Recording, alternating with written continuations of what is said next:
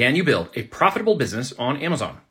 Actually, the answer is yes, and you can even create automation in it. I just wrote the book on it called Almost Automated Income with FBA. It's how to exit your business for millions of dollars when you begin with the ending in mind. This book goes through 15 different chapters, 15 different experts that I interviewed on our Voltage Playbook process, and they share their insights, questions, and answers. I recommend you check it out at the link above and below this video. We'll teach you the four steps that all sellers need to understand how to begin and end with the beginning in mind so that they'll have opportunities for profit, growth, scale, and exit in their business, making it a saleable asset. Don't ever start a business that doesn't have a saleable outcome.